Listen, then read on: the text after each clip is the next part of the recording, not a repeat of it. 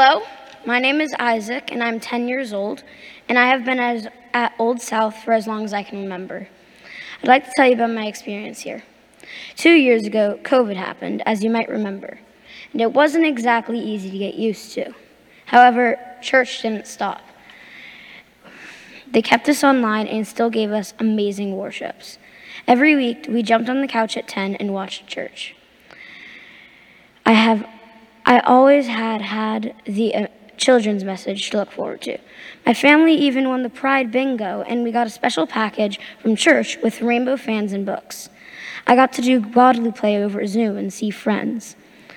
Every Sunday, Sean, Nancy, and Catherine, and Mitchell, and Kate were always waiting for us. Even though everything changed with the pandemic, church still felt similar. I liked knowing that one thing wasn't changing. Old South has always been there for me. Thank you.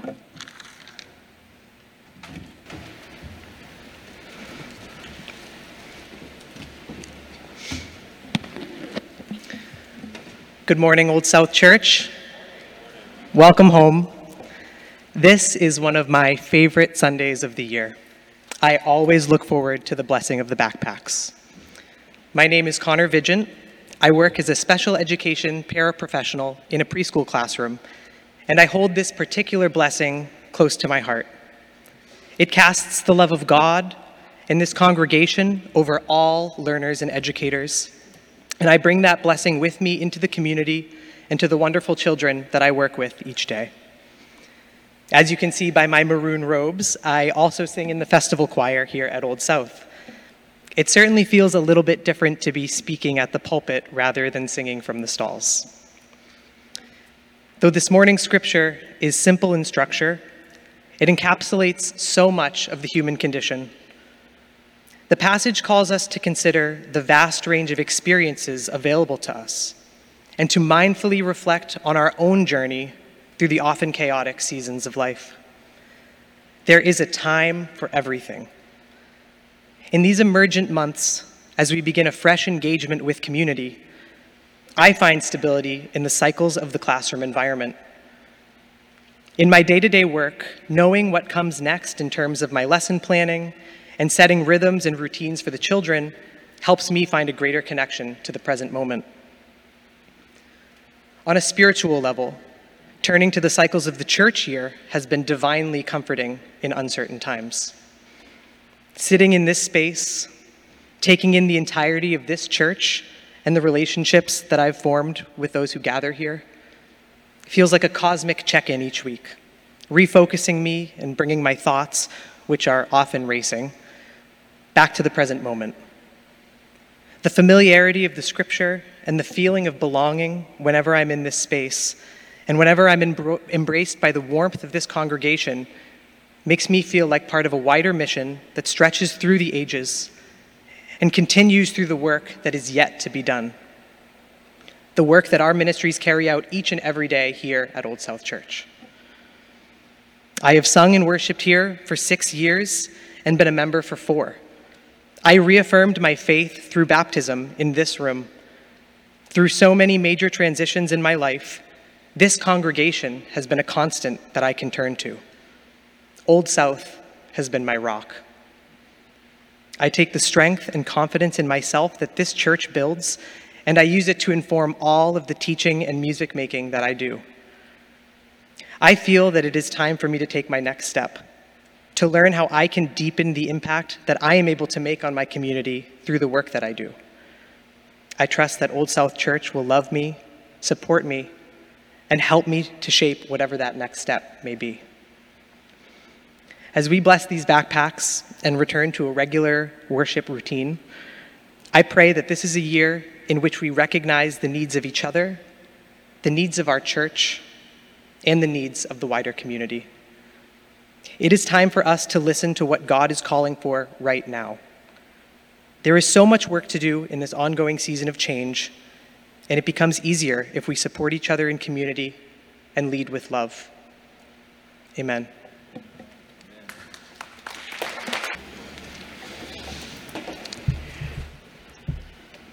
Tony and I first attended Old South together 20 years ago, back in 2002.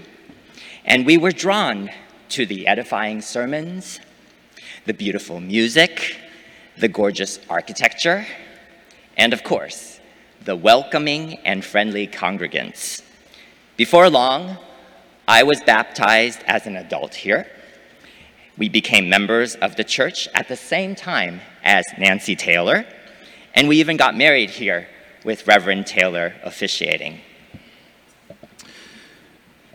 Our final resting places will be here in the columbarium, next to our dear friend Prince Harry, the former Old South Minister of Music, and our brother in law, James Buswell.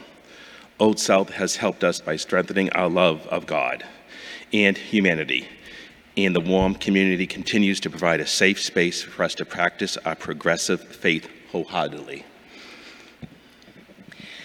However, God's presence has been difficult for us to find during transitional periods, such as what we're experiencing here at Old South.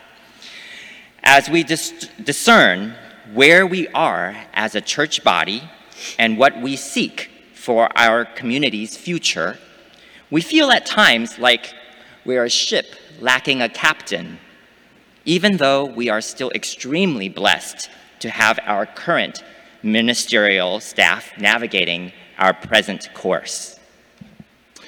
It's been heartbreaking to see so many of our former ministers go.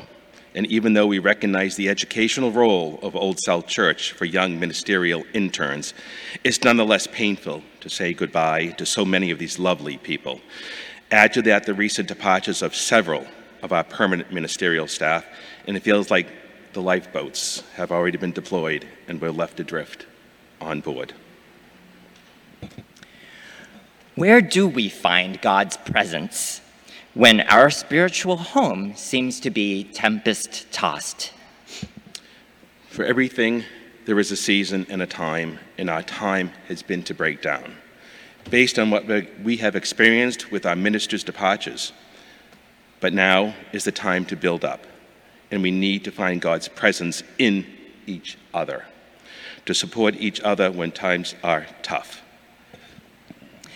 What our former and current ministers have told us is that we need to be there for each other, to care for and to be curious about our neighbors and our pewmates, to inquire about how we've all weathered our lives as of late, whether it be managing our pandemic lives with kids, without kids, with or without jobs, with our families and friends, or without our families and friends. When we lack curiosity for how we are dealing with each other's lives, we then shut ourselves off from each other, and more importantly, from God. God is within each one of us, whether we know it or not. Let us lend our ears and our shoulders to each other and connect in a more meaningful ways. Let us empathize with each other regarding what we're all going through, and let us communicate and express ourselves more openly so that we can better understand and strengthen our relationships with each other, with our ministers, and most importantly, with God. We can all afford to be more curious with each other but in order to do so, we also need to be more generous with our time so that the quality time we spend with each other is worthwhile. We need to remember that God's face shines from all our hearts.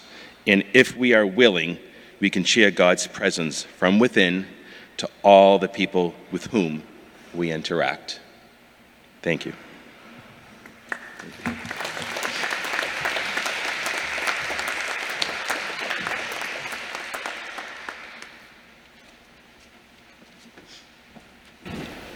Good morning.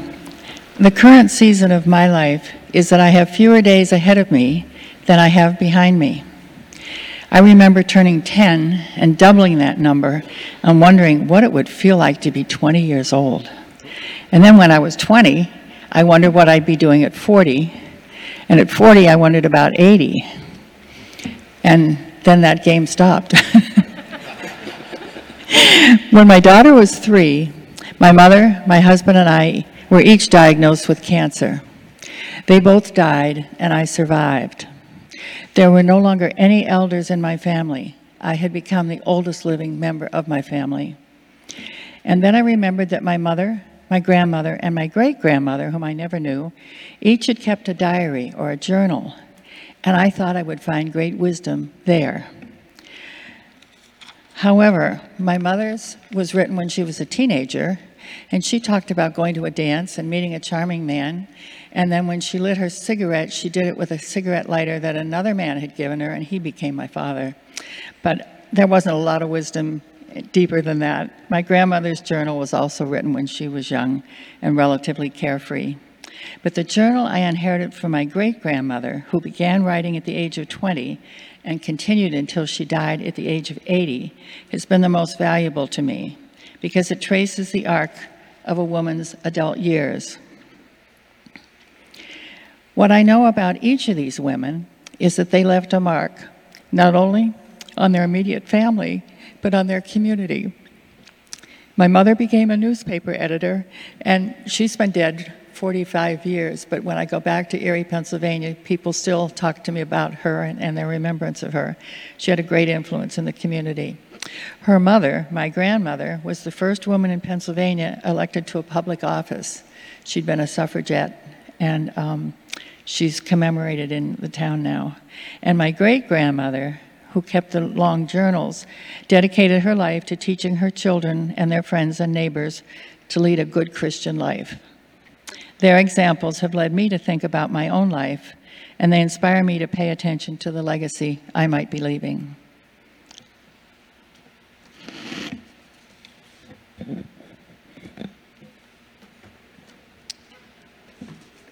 Steeped in the tradition of, of some black families, can you hear me?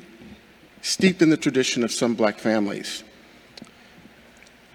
We set an additional place at the table of holiday meals to acknowledge our ancestors and invite them to bestow upon us their strength, wisdom, tenacity, intelligence, humor, creativity, and stamina to survive, if not thrive, in an unjust world.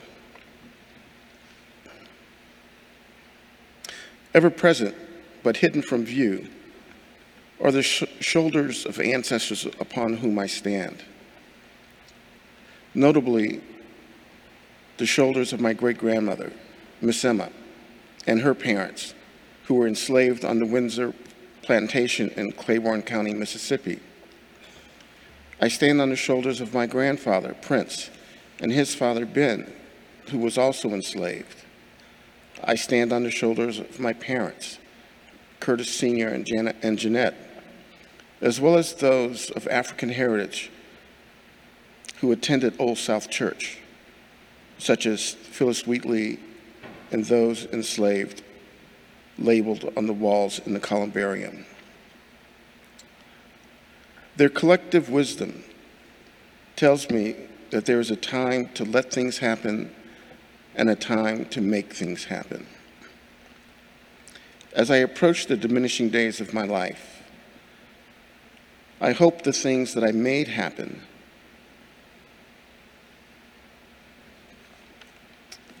merit, merit space on my shoulders for someone to stand when I become an ancestor.